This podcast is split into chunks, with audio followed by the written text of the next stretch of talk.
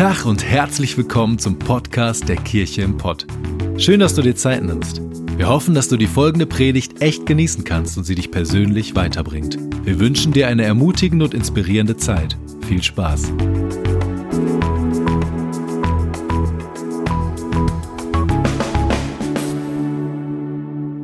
Mein Name ist Renke Bohlen. Ich darf heute predigen. Ich darf der Pastor dieser Kirche sein. Das ist ein Riesenvorrecht. Und ähm, wir haben die Serie und eine Serie, die wir gerade predigen, vieles. Denn wir haben vieles über unser Jahr geschrieben als Kirche. Wir gehen vieles Schritte. Wir gehen vieles ein Schritt, die Kirche in Münster, deren Leiter hier vorne sitzen, äh, zu unterstützen. Wir gehen vieles Schritte, weil wir ein College aufmachen. Wir gehen vieles Schritte, weil wir Gottesdienste in anderen Städten starten. Mir macht es keine Angst, aber trotzdem habe ich Schiss in der Hose. Denn es sind Schritte, die bin ich noch nie in meinem Leben gegangen. Und ich möchte dich kurz einladen, mal zu deinem Nachbarn dich umzudrehen und mal deine größte Angst, wo du am meisten Schiss in der Hose hattest in deinem Leben, einfach mal zu erzählen. Was ist der größte Schiss in deinem Leben? Nicht bei dir, Nina, sondern, also bei deinem Kind, sondern was war, wo hast du wirklich mal Angst gehabt? Ist es was Persönliches vielleicht? Vielleicht ist es eine Fahrprüfung, vielleicht ist es eine Schwangerschaft, ich habe keine Ahnung. Ja, es, ist es ein persönliches Thema? Angst. Manche haben Flugangst. Manche haben. Hört mir zu. Ich habe immer Angst, dass mir keiner zuhört. Aber es ist cool, dass ihr euch miteinander unterhaltet. Wisst ihr, Angst erzeugt etwas in uns. Bei Wikipedia steht, dass es ist, als wenn einem die Luft abgedrückt wird. Es wird eng. Es ist etwas, wo wir uns in einer Situation empfinden, wo wir Angst haben, nicht wieder rauszukommen. Wo wir vielleicht Angst haben um unser Leben oder Angst haben um unseren Ruf. Angst ist etwas, was vielleicht einem auch ein bisschen unangenehm ist.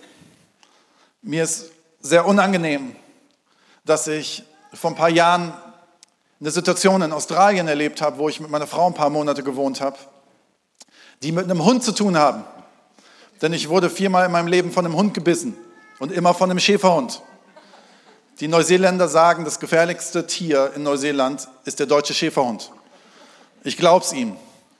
Kannst dich nackt in den Dschungel legen, da passiert gar nichts. Da gibt es keine Spinnen und keine Schlangen in Neuseeland, das ist herrlich da. Aber es gibt den deutschen Schäferhund. Aber trotzdem, diese Situation in Australien, die mich hat in eine Situation gebracht, wo ich Angst hatte vor einem Hund. Du wirst lachen. Hundebesitzer sagen, ach, das ist doch alles albern, die sind alle lieb, der tut doch nichts. So ein Quatsch.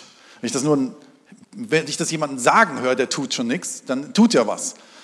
Das schon so oft gehört. Wir haben in Australien in einem Granny Flat gelebt. Granny Flat bedeutet, es gibt ein Vorderhaus, es gibt eine Toreinfahrt und es gibt ein Haus im Garten. Zwei Zimmer groß, wird so dann vermietet an irgendwelche Leute, die ein paar Monate da leben. Und da haben Sarah und ich uns eingemietet für ein paar Monate. So, dass Kakerlaken jede Nacht durch die Türritze gelaufen sind, das fand ich nicht so schlimm. Denn ich hatte um mein Bett so eine Linie gelegt mit so einem Gift, wo die dann vor stehen geblieben sind. Das war grandios, das funktioniert wirklich. Aber dass ein Hund in dem Hof gelebt hat, das war ein Problem für mich. Denn jedes Mal, wenn wir mit unserem alten Mobilwagen, also so ein, wie heißt das? Wohnmobil, Dennis Strehl, der sitzt hier vorne, der hat da mal einen Monat drin gelebt in dem Ding. Das Ding ist, war einfach, ist fast auseinandergefallen, aber ist egal. Geht nicht um das Auto. Wir machen die Toreinfahrt auf, wir fahren da rein und ich habe jedes Mal so eine Angst vor diesem blöden Hund gehabt. Weil ich wusste, ich muss aus meinem Auto aussteigen und irgendwie in meine Wohnung kommen und dann bin ich safe. Der hat gebellt, der hat seine Zähne gefletscht und eines Tages macht die Sarah das Tor auf, der ist voll ausgerastet hinter diesem Tor. Und dann ist, er rein, ist Sarah reingekommen, der war ganz lieb bei Sarah, das ist auch klar, bei Sarah sind die Hunde lieb, bei mir nicht. Und dann ist er an meine Autotür hochgesprungen und ist ausgerastet. Und Sarah, steig aus, passiert hier überhaupt nichts. Boah, und ich habe gedacht, okay, jetzt werde ich einen Step machen in meinem Leben, der mich echt was kostet. Ich hatte richtig Panik. Und Sarah ruft nur, ey, du brauchst keine Angst haben, während ich ausstieg. Der wedelt auch mit dem Schwanz, ist alles gut. Und ich so, Hunde, die mit dem Schwanz wedeln, beißen. Äh, das, ich weiß, es ist eine Lüge, aber das dachte ich in dem Moment. Das hat mir irgendeiner mal erzählt. Und er wedelte da mit dem Schwanz und rastete aus. Und ich bin gerannt. Ich habe gezittert an der Tür, bis ich diese blöden Schlüssel im Schloss hatte. Habe die Tür aufgerissen, bin dahinter gegangen. Und Sarah lag auf dem Boden vor Lachen. Was ist mit dir los? Du bist mein Ehemann, wir hatten gerade geheiratet. Ja, jetzt lernst du mich mal richtig kennen. Und dann hat sie mir erklärt, Hunde, die mit dem Schwanz wedeln, sind lieb und wollen nur spielen. Ich so, ja, super. Hör auf zu bellen, wenn du spielen willst. Ich bell auch nicht, wenn ich spielen will. Und dann hat Sarah gesagt, okay, wir machen jetzt, du bist jetzt ins Haus reingegangen, aber Renke, ganz ehrlich, es ist albern.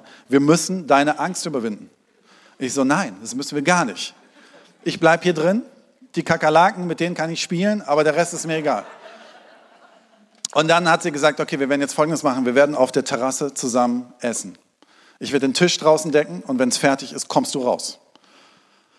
Und ja, es mag, wisst ihr, das ist ja so, wenn man Angst hat vor etwas, wovor der andere keine Angst hat, dann ist es, wirkt das so lächerlich. Ne? Wenn Leute Flugangst haben, denke ich so, pff, wo wollt ihr denn? Steig ins Flugzeug. Im Flugzeug merke ich doch gar nicht, dass ich in der Luft bin.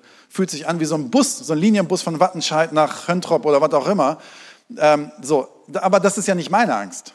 Meine Angst ist halt eine andere Angst. Und ähm, dann bin ich, habe ich gesagt, okay, ich habe den Stuhl neben die Tür gestellt, habe die Tür aufgemacht und habe mich dorthin gesetzt und habe sehr unentspannt gegessen. Und ich habe wirklich, und dann hat Sarah gesagt, okay, lass uns, lass uns beten vom Essen.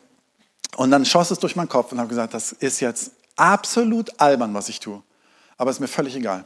Ich habe die Augen geschlossen und habe den Hund, der ungefähr zehn Meter von mir entfernt lag, den gesegnet.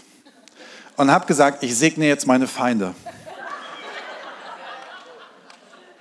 Ich habe die Augen geschlossen und habe gesagt, boah, es ist echt hart, meine Augen zu schließen, während da dieser Hund ist. Und ich habe gebetet und habe den Hund gesegnet und habe meine Angst Gott gegeben. So, und das ist jetzt keine Story, die ich hier irgendwie mir ausdenke. Während ich bete, wird es auf meinem Schoß warm.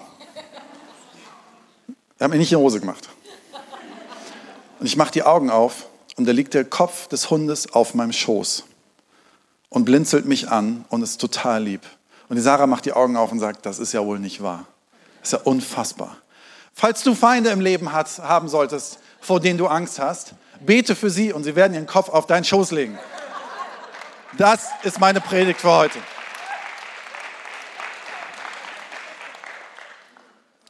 Vieles.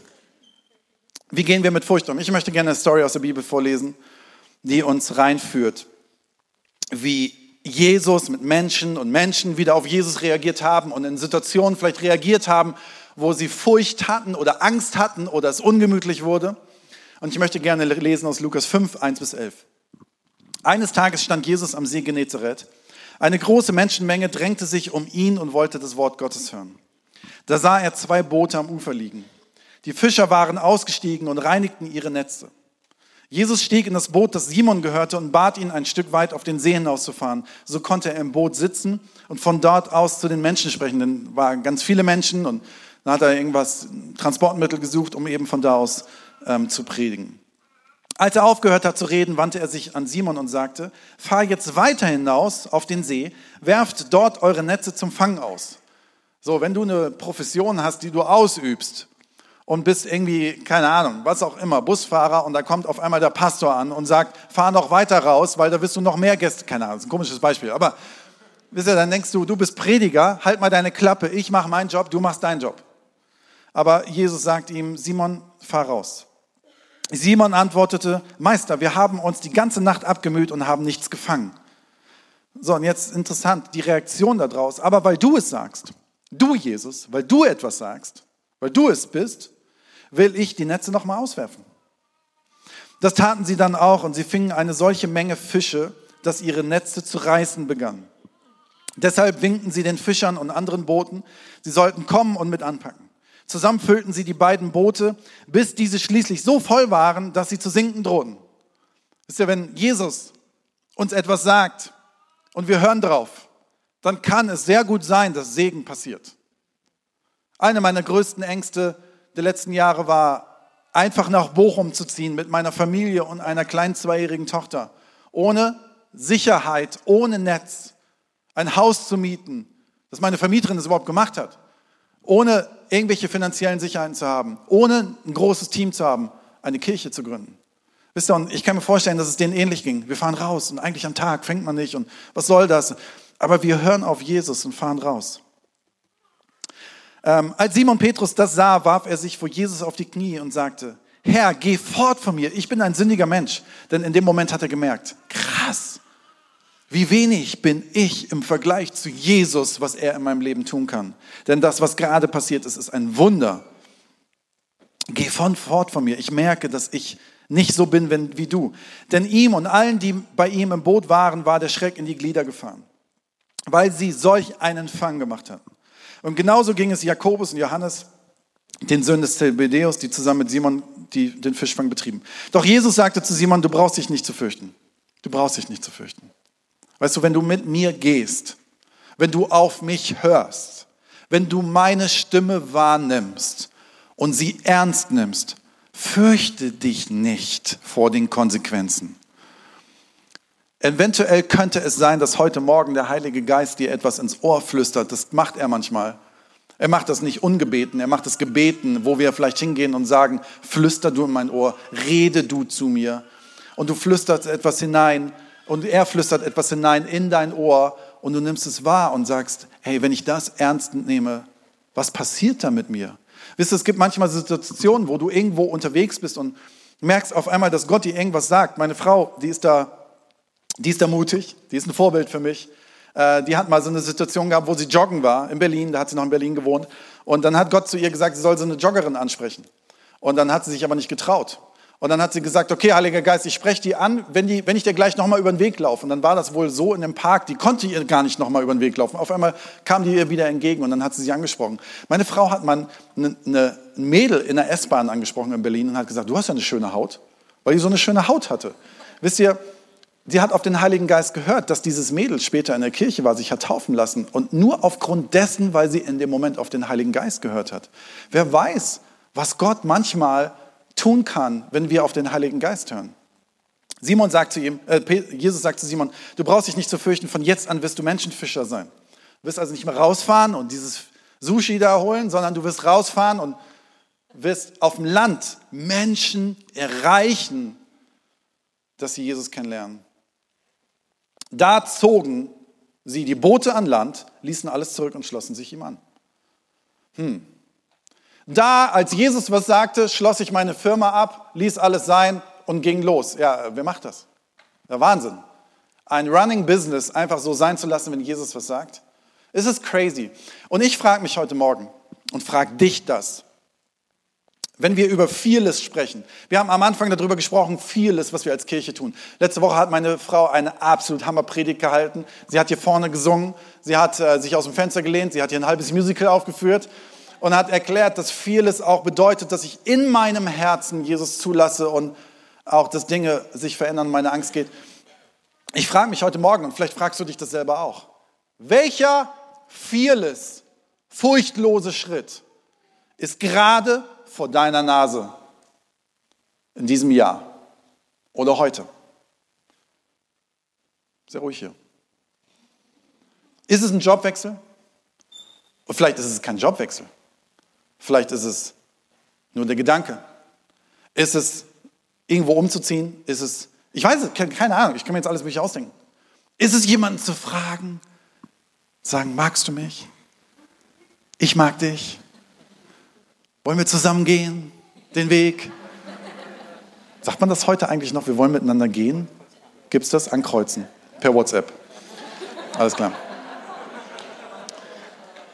Welcher Step liegt vor deiner Nase, der für dich vieles bedeutet? Und ich will mal eine Behauptung machen. Jeder von uns hat es. Jeder von uns hat es. Wenn du kein Dings vor dir hast, wo es vieles drum geht, wo du sagst, es ist ein vieles Schritt, möchte ich gerne mal behaupten, dann such dir ein, weil sonst wird es langweilig. Denn, denn wenn wir da bleiben, wo wir stehen und immer das tun, was wir tun, werden wir auch immer nur das erleben, was wir erleben. Und ich glaube, dass Gott immer kontinuierlich, nicht ständig, aber immer kontinuierlich, von Monat zu Monat, von Jahr zu Jahr uns überraschen will mit Neuem. Aber er ist so höflich und sagt, ich werde dich bestimmt nicht zwingen, du bist keine Marionette. In unserer Story haben wir zwei, drei verschiedene Jünger, die genau diese Schritte gehen. Und ich möchte euch gerne mit hineinnehmen und ich möchte euch gerne verschiedene Punkte nennen und ihr dürft sehr gerne mitschreiben. Ich möchte gerne an dieser Stelle nochmal erinnern, ey, es wäre cool, wenn wir in unserer Kirche eine Kultur haben, wo wir mitschreiben. Wisst ihr warum? Nicht damit du hier beschäftigt bist, während ich rede, sondern damit wir uns behalten, was Gott sagt. Ja, ich merke mir das alles. Ja, ja, ich spreche dich gleich mal im Foyer an, was du dir von der Predigt gemerkt hast. Also feel free, du musst es nicht machen, aber auch ihr vorne mit dem Handy, ich weiß, ihr schreibt kein WhatsApp und spielt nicht Fortnite oder wie das Ding heißt, keine Ahnung, Fortress. Ähm, so, ihr schreibt ja alle mit. Aber ich will euch ein paar Punkte sagen und es wäre cool, wenn ihr euch die merkt, weil ich glaube, sie können uns helfen. Das Erste, was diese Jünger haben, ist aus meiner Sicht eine Let's Do It-Mentalität. Let's do it. Das haben wir doch heutzutage völlig verloren, oder? Ich möchte nochmal diesen Vers 3 lesen. Jesus stieg in das Boot, das Simon gehörte, und bat ihn ein Stück weit auf den See hinauszufahren. So konnte er im Boot sitzen und von dort aus zu den Menschen sprechen. Jemand hat eine Idee und ich mache es. Wisst ihr was? Heutzutage findest du wenig Leute, die das machen. Ja, natürlich, ich kann da auch von sprechen. Ich habe zwei Kinder, ruft mich einer an, Micha ruft mich an und sagt, hey, sollen wir zu Markus in Schrebergarten nach Wanne Eickel fahren, der will FIFA mit uns zocken. Nee, ich muss auf meine Kinder aufpassen, ich bin auch so müde, ich gehe auch mal um neun ins Bett und was auch immer. So, wisst ihr, und dann ist so dieses, let's do it. Ich, ich habe das Gefühl, umso jünger man ist, umso mehr Bereitschaft hat man dazu und auch noch unsere Gesellschaft hat sich verändert, dass man viel mehr zufriedengestellt ist zu Hause mit seinem ganzen Social Media und sonst was, dass man so viele Let's Do It Momente bei anderen beobachtet, dass man selber sie gar nicht mehr geht. Wo sage ich einfach, hey, lass machen, komm, lass ins Boot steigen.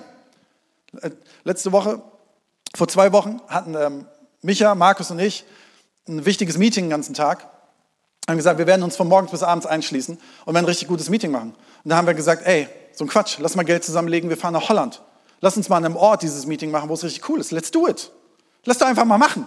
Wisst ihr, nicht jeder kann so arbeiten, das ist mir auch klar. Und ich weiß, ich habe den besten Job dieser Welt, ich stehe da auch zu. Aber in anderen Situationen, dann fragst du jemanden, hey, hättest du vielleicht mal Lust, irgendwie, hey, wir wollen für, als Kirche was Verrücktes machen, hast du Bock mitzumachen? Oh, nö. Nö, nö. Ich glaube, dass wir das verlernt haben. Und wenn ich überlege, damals, als ich jung war, was ich mit Kumpels alles gemacht habe. Wir hatten gerade einen Führerschein, haben uns irgendwo ein Auto geliehen von irgendjemandem und haben gesagt, ey, lass mal, ey, cool, es ist Freitagabend, lass heute Nacht mal an der Nordsee verbringen. So, wir sind um 8 Uhr losgefahren, waren nachts an der Nordsee, haben am Strand geschlafen, sind nächsten Tag wieder nach Hause gefahren. Völlig verrückt, ja. Auch ökologisch, klar, ist alles Quatsch, aber wir haben es gemacht. Wisst ihr, wir haben was erlebt. Aber hätten die beiden ja sagen können, ich bin doch gerade so Debris. Ich sitze jetzt hier im Sand und flick meine Netze und ich habe eh nichts gefangen und alles ist doof. Und du fragst mich jetzt auch noch mehr zu machen? Weißt du was? Wir Christen sind auch manchmal so, ist alles zu viel. Ich glaube, es ist nicht alles zu viel, sondern es ist manchmal das Falsche. Wenn Jesus mich bittet und sagt, hey, kannst du mich vielleicht rausbringen, dann bittet nicht irgendjemand dich, sondern Jesus dich dann ist es nicht zu viel, sondern kann es sein, dass nämlich in deiner Depression, wo du gerade im Sand sitzt und sagst, mein Leben ist gerade so schlecht, weil ich habe keine Fische gefangen, ich habe nur Müll gefangen, dass die Lösung und du denkst, es wäre zu viel. Wo haben wir eine Let's Do It Mentalität verloren? Wisst ihr, ich glaube, Let's Do It Mentalität haben wir verloren, wo es sehr viel um uns geht. Ich glaube, dass es heutzutage viel zu viel um uns selbst geht wo mein Recht ist und wo mein Ding ist und wo ich zu, wo ich, ich muss für mich sorgen. Ja klar, du musst für dich sorgen, du bist verantwortlich für dich und alles ist gut, setz deine Grenzen, alles ist in Ordnung. Aber setz deine Grenzen nicht so, dass nicht eine Let's Do It Mentalität dabei verloren geht. Wir drehen uns viel zu viel um uns. Wisst ihr, ich liebe eine offene Tür Mentalität. Ich liebe eine Mentalität, wo der Heilige Geist mir sagen kann, hey, mach was anders. Dreh dich um und red mit der Person, obwohl du gerade Stress hast. Veränder etwas in deinem Leben. Aber Gott, das ist doch jetzt völlig unpraktisch. Ich war doch gerade dabei, so was Wichtiges, meine Predigt vorzubereiten und was auch immer. Aber vielleicht sagt Jesus, ich brauche dich aber gerade. Du meinst, es wäre so wichtig, ich brauche dich aber gerade. Und das ganze Problem dabei ist unser Gefühl. Es ist unser Gefühl. Unser Gefühl, was so wichtig ist, bringt uns manchmal in, auf die falsche Fährte. Es ist leichter, dich in ein Gefühl hineinzubewegen, als dich in eine Bewegung reinzufühlen. Ich möchte ein Beispiel dafür bringen. Es ist leichter zu sagen, oh, ich fühle mich jetzt nicht nach Sport. Ja, wenn du nach deinem Gefühl gehst, wirst du niemals Sport machen. Sehe ich zumindest. Es ist aber leichter, eine Bewegung zu starten und das Gefühl kommt nach. Deswegen lass dich nicht von deinem Gefühl, sondern von deinen Überzeugungen prägen. Wenn ich immer danach gehe, wie ich mich fühle, würde ich heute Morgen hier nicht stehen. Ich habe mich danach heute Morgen gefühlt, ich habe richtig Bock zu predigen. Aber heute Morgen bin ich aufgewacht und hatte eine kranke Tochter im Arm und das ganze Haus und was auch immer. Und ich das Gefühl, okay, der Tag ist schon so voll, hat er schon angefangen. Ich fühle mich jetzt nicht, nein, aber weißt du was, ich habe eine Überzeugung und bin hier. Wenn du darauf wartest, dass dein Gefühl kommt, wird manchmal nichts passieren. Es gibt in der Psychologie so eine 20-Sekunden-Regel. Habe ich mal gehört. Wenn du Psychologe bist und es stimmt nicht, kannst du mich nachher gerne korrigieren. Nicht jetzt, aber nachher, weil jetzt macht es gerade Sinn, darüber zu predigen. Man sagt, dass in den ersten 20 Sekunden, wo du etwas gesagt bekommst, einen Vorschlag gemacht, gemacht bekommst, sofort reagierst, bist du fähig, eine Entscheidung zu fällen. Das heißt, wenn der Wecker klingelt, hast du 20 Sekunden, um aufzustehen. Nach den 20 Sekunden wird es extrem schwer. Aber in diesen 20 Sekunden aufstehen, die Sporthose anziehen, die Trinkflasche nehmen, das Handtuch über die Schulter und ab zum Fitnessstudio. 20 Sekunden Regel, die wird dich weit bringen. Wie wäre es, wenn wir von Gott, vom Heiligen Geist etwas eingeflüstert bekommen und sagen, okay, du flüsterst mir es ein, ich werde es jetzt direkt machen. Ich werde diese Person ansprechen. Let's do it. Mein zweiter Punkt ist, was wir von diesen Jungs lernen können, ist, Step, step out of your comfort zone. Ich habe mir das Englische selber ausgedacht, falls das falsch ist. Nina, du kannst mich auch gleich gerne korrigieren. Aber in diesem Moment macht Sinn. Step out of your comfort zone Mentalität. Vers 5. Simon antwortete, Meister, wir haben uns die ganze Nacht abgemüht und haben nichts gefangen. Aber weil du es sagst, will ich die Netze nochmal auswerfen. Mann, es ist doch gar nicht in meiner Comfortzone.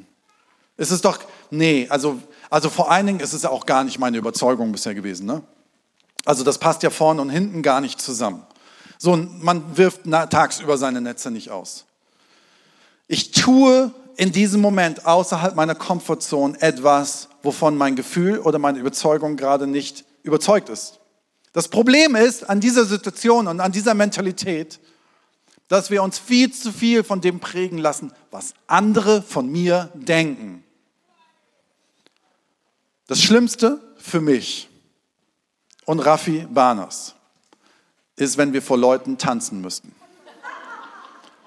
So, wir sind in der Fearless-Serie und wir hatten letzte Woche Sonntagabend eine Mitarbeiter-Dankesparty. Und ich habe mir überlegt, das war, als wir in Holland waren, Micha, du kannst es bezeugen, habe ich gesagt, ey, lass uns mal was tun, was ich am meisten Angst vor habe. Noch mehr als vor Hunden. Kann, also Gott hat in dem Bereich zwischen hier und hier bei mir was ausgelassen. Falls du meinst, das liegt irgendwie daran, weil ich so verklemmt bin, das ist nicht, da stimmt was nicht. Das ist nicht meine Seele, das ist mein Körper. Bei mir geht, ich habe keinen Hüftschwung, der ist kaputt oder nicht hergestellt worden. Und ist in Ordnung. Auf jeder Party, Renke, geht's dir nicht gut? Doch. Aber du tanzt nicht? Ja. Deswegen geht's mir gut. So, und in dieser Situation habe ich gesagt, okay, ich werde einfach tanzen. Und zwar nicht irgendwo zwischen der Menge, sondern vorne vor allen, mit Michael Keparski ganz alleine. Ja, das war jetzt nicht ein Riesending, glaube ich, ne? Für uns. Und dann sind der Raffi sogar noch dazu gekommen und ein paar andere und haben uns dabei geholfen. Wisst ihr was? Manchmal ist außerhalb meiner Komfortzone, mache ich mich, denke ich, ich mache mich zum Narren, weil ich viel zu viel darüber nachdenke, was andere über mich denken. Und das Denken, das, was andere denken, über mich denken, diese Prägung und diese, dieses die ganze Zeit in dem Bewusstsein, was denken andere Menschen über mich, wenn ich das oder das tue, das verklemmt mich manchmal in der Situation und hört auf und gibt mir nicht die Chance, furchtlos zu sein, weil ich viel zu viel auf das schaue, was andere tun oder denken. Wenn du an Orte gehen möchtest, wo du niemals warst, dann musst du tun, was du niemals zuvor getan hast. Wenn du an Orte gehen möchtest, wo du niemals warst, dann musst du tun, was du niemals zuvor getan hast. Und wenn es ist, tanzen vor anderen Menschen. Die Frage ist, wenn du eine Art Marionette von den Erwartungen anderer Menschen bist, dann wirst du niemals du selber sein. Du wirst du niemals du selber sein. Wenn du aber tust, was dein Schöpfer von dir denkt, was dein Schöpfer von dir denkt, dann wirst du zu dem werden, wie du gedacht und erschaffen bist. Wenn meine Seele geprägt ist von dem Größten des Universums, von dem Gott, der alles in seiner Hand hält, dann mache ich mich nicht zum Narren vor anderen. Denn dann steht Gott hinter mir. Und Gott ist derjenige, der mein Selbstbewusstsein ist. Vor wem fürchte ich mich mehr? Und das ist die Frage. Vor wem fürchte ich mich mehr? Vor Menschen oder vor Gott? Fürchte ich mich mehr vor dem, was mein Nachbar denkt oder von dem, was Gott von mir denkt? Wisst ihr, und vor dem, was Menschen über mich denken oder davor von dem, was vielleicht Gott von mir denkt, entscheidet darüber, wie ich durchs Leben laufe. Lauf ich in diese Kirche rein mit, oh, sind so viele Menschen und ich bin Pastor und habt 600 Arbeitgeber, die alle denken irgendwie, was ich zu tun habe? Oder gehe ich mit erhobenen Hauptes hier durch und sage, heute Morgen hat Gott mir gesagt, Renke, du bist gut und ich habe dich berufen und ich habe dir eine Predigt in dein Herz gegeben und ich habe dir eine Gabe gegeben, Mikrofon gerade zu halten. Also geh nach vorne und mach es. Dann wird mir auch einmal egal, was du von mir denkst. Ich bin nicht ganz klar davon, also rein davon, ja. Also ich denke immer noch, was denkt ihr wohl gerade von mir? Aber wisst ihr was? Umso mehr ich dieses Bewusstsein habe, was Gott von mir denkt, gehe ich, fange ich an, furchtlose Schritte zu gehen. Fange ich an, Dinge zu tun, von denen ich niemals gedacht hätte, dass ich sie tue. Die nächste Mentalität, die wir hier lernen bei den Jungs, ist eine Fear of God Mentalität. Ich habe Englisch gewählt, weil es in dem Moment einfach in meinen Kopf kam und ich fand es ganz cool. Klang, klang besser als Deutsch. Vers 8 bis 10.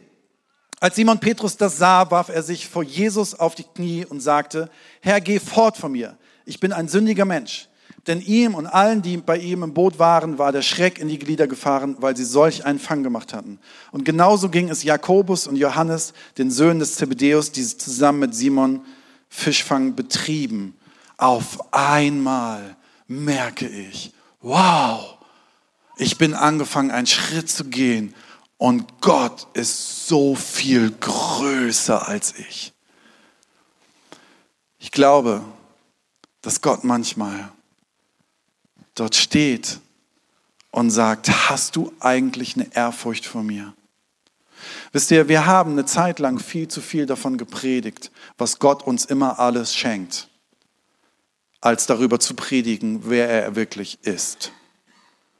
Weil wenn wir die ganze Zeit darüber predigen, dass Gott uns die ganze Zeit im Leben versorgt, was stimmt, und nur darüber predigen, was er uns wieder heute Schönes gibt, wird unser Bild von Gott ein Automat. Es wird ein Gott, der meine Sehnsucht befriedigt.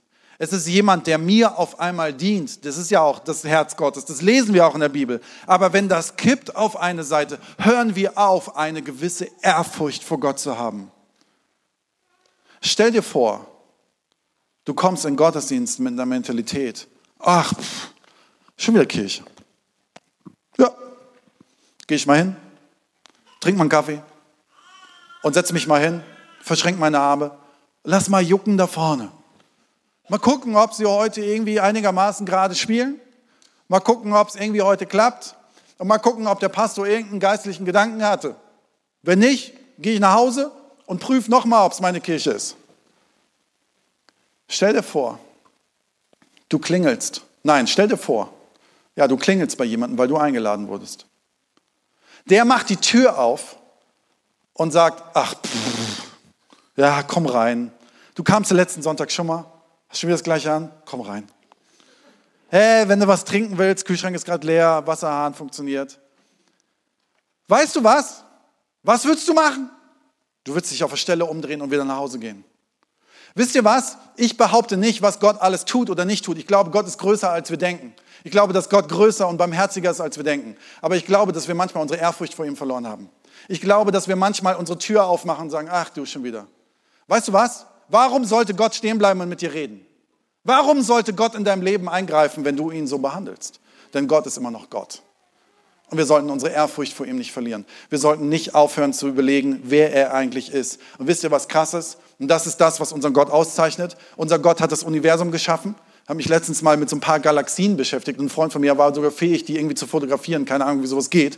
Und hat mir dann ein paar Sachen erklärt. Dann kommst du völlig an die Grenze deines Hirns, wenn du über unser Universum nachdenkst und dann darüber nachdenkst, dass Gott es geschaffen hat. Und dieser Gott, der hat Bock an deiner Tür zu klingeln. Der möchte mit dir Gemeinschaft haben. Der hat Lust, auf deinem Sofa zu sitzen. Der erwartet auch kein kaltes Buffet. Der erwartet deine Aufmerksamkeit. Und das ist Ehrfurcht zu haben. Das ist Ehrfurcht zu haben.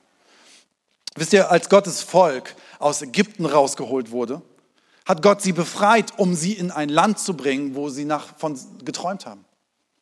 Aber dann waren sie zwischenzeitlich 40 Jahre in der Wüste. Und weißt du, warum sie 40 Jahre in der Wüste waren? Weil sie noch keine Ehrfurcht vor Gott hatten. Weil sie erst mal lernen mussten zu lernen, wer eigentlich Gott ist. Und in dieser Zeit gab es eine Situation, wo Mose auf den Berg geschickt wurde und gesagt hat, hey, in drei Tagen wird Gott dem Volk begegnen und wird runterkommen. Und dann kam Gott und das ganze Volk ist weggerannt, weil sie Angst hatten vor ihm. Und wisst ihr was? Wir müssen keine Angst haben vor Gott. Furcht vor Gott zu haben, heißt nicht zu erschrecken, sondern Furcht vor Gott zu haben, ist Angst zu haben, getrennt von ihm zu sein. Furcht vor Gott zu haben, ist eine Ehrfurcht zu haben und zu sagen, du willst mit mir Gemeinschaft haben, du willst mir zuhören, du willst mir alles schenken. Dementsprechend heiße ich ihn auch willkommen und nehme ihn nicht irgendwie so, pff. Wisst ihr, lasst uns aufmerksam sein, wie Gott ist. Ich möchte euch ein paar Bibelstellen sagen. Wahnsinn. Gibt die ganze Bibel davon. Psalm 25, Vers 14. Die Freundschaft mit dem Herrn gebührt denen, die ihn ernst nehmen. Die ihn ernst nehmen. Wie ernst nehmen wir Gott? Sprüche 1, Vers 7. Die Furcht des Herrn ist der Anfang der Erkenntnis. Die Furcht des Herrn, nicht Angst zu haben in Erschrecken, sondern eine Ehrfurcht zu haben. Weisheit und Zucht verachten nur die Narren. Sprüche 9, Vers 10. Die Furcht des Herrn ist der Weisheit Anfang und Erkenntnis des Alleinheiligen ist Einsicht. Sprüche 10, Vers 27. Die Furcht des Herrn vermehrt die Lebenstage. Hallo? Das lässt sich länger leben.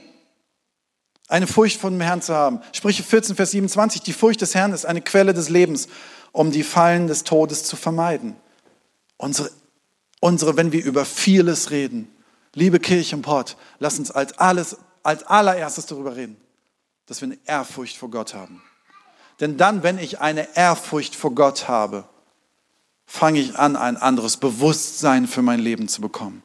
Ich bekomme ein Bild von Gott, der nah sein möchte, der aber auch mächtig ist.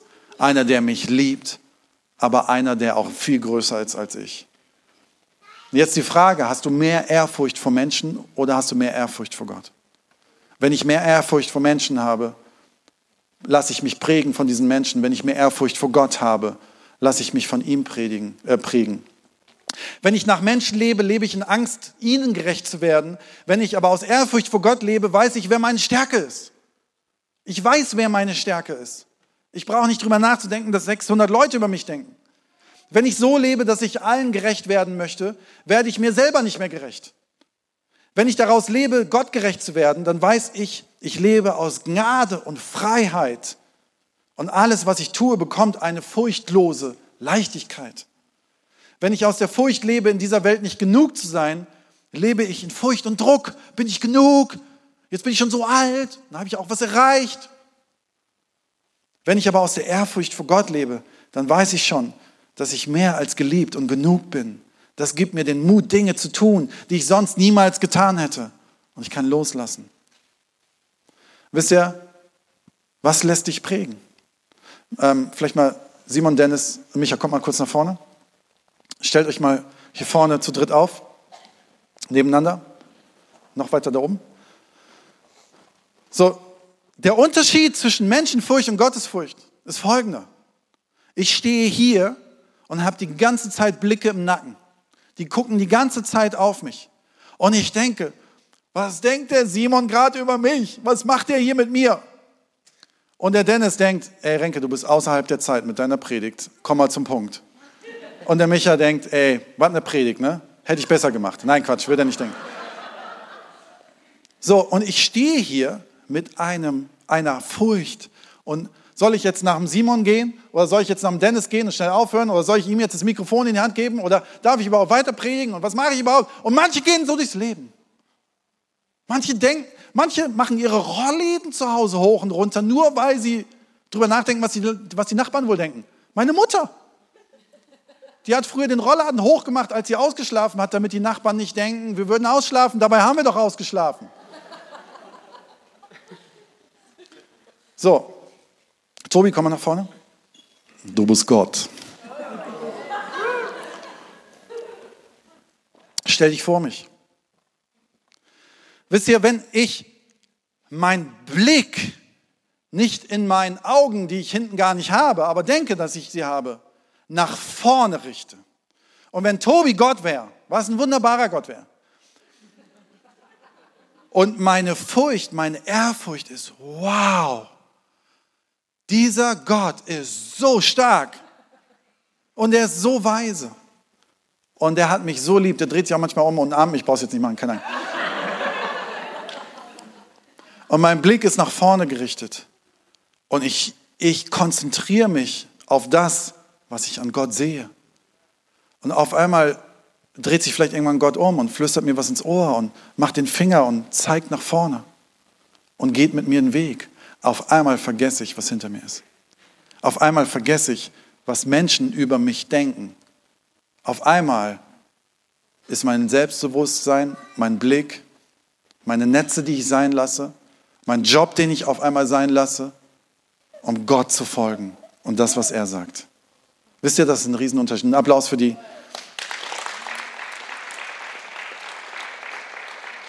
Mein letzter Punkt. Go Fearless Mentalität. In Vers 11, da zogen sie die Boote an Land, ließen alles zurück und schlossen sich ihm an. Sie haben erlebt, dass Gott Wunder tut und sie haben eine Ehrfurcht vor diesem Gott bekommen. Auf einmal können sie einen Step gehen. Auf einmal stehen sie an einer, an einer Weggabelung und gehen einen Step, der geprägt ist von den drei Schritten, die sie vorher erlebt haben. Let's do it. Was war der zweite? Ich habe vergessen. Step out of your comfort zone. Und der dritte ist Fear of God, Ehrfurcht zu haben. Und der letzte Schritt, den sie gehen, ist in einer Mentalität. Natürlich tue ich jetzt das, was Gott von mir möchte. Natürlich tue ich jetzt nicht das, was gerade alle rundherum, sind die bescheuert, die haben gerade ihre Boote abbezahlt, die haben gerade total viel Fische gefangen, jetzt geht's Business erst los. Nein, sie lassen los, lassen ihre Netze sein und folgen Jesus. Ganz kurz, ich habe jetzt nicht gesagt, dass ihr alle euren Job hinlegen sollt. Nur falls das jemand falsch verstanden hatte. Es geht darum, Jesus zu folgen. Es geht darum, Jesus zu folgen. Wisst ihr, ich möchte dir gerne sagen, in meinem Leben hat sich was geprägt. Ich möchte niemals aufhören, diese Schritte zu gehen. Den Schritt, und das kann ich an alle Münsteraner sagen, dass wir gesagt haben, wir werden ein Jahr lang uns in euch investieren und vielleicht gucken, was nach einem Jahr passiert. Wer weiß, was noch mehr passiert. War solch ein Schritt für mich.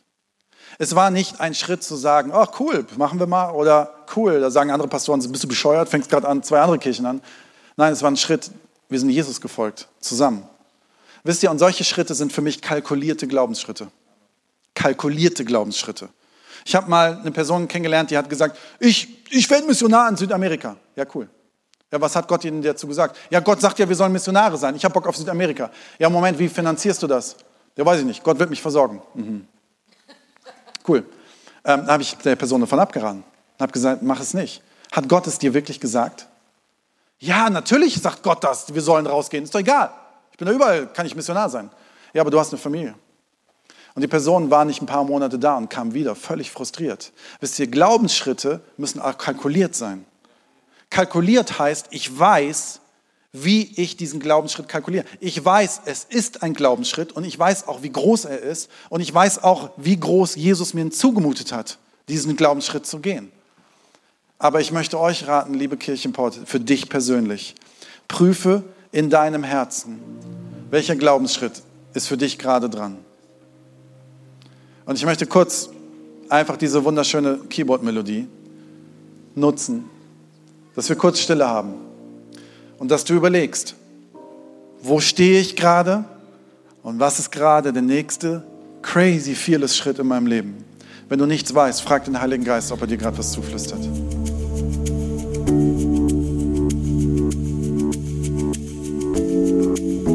Wir hoffen, dass dir die Predigt weitergeholfen hat.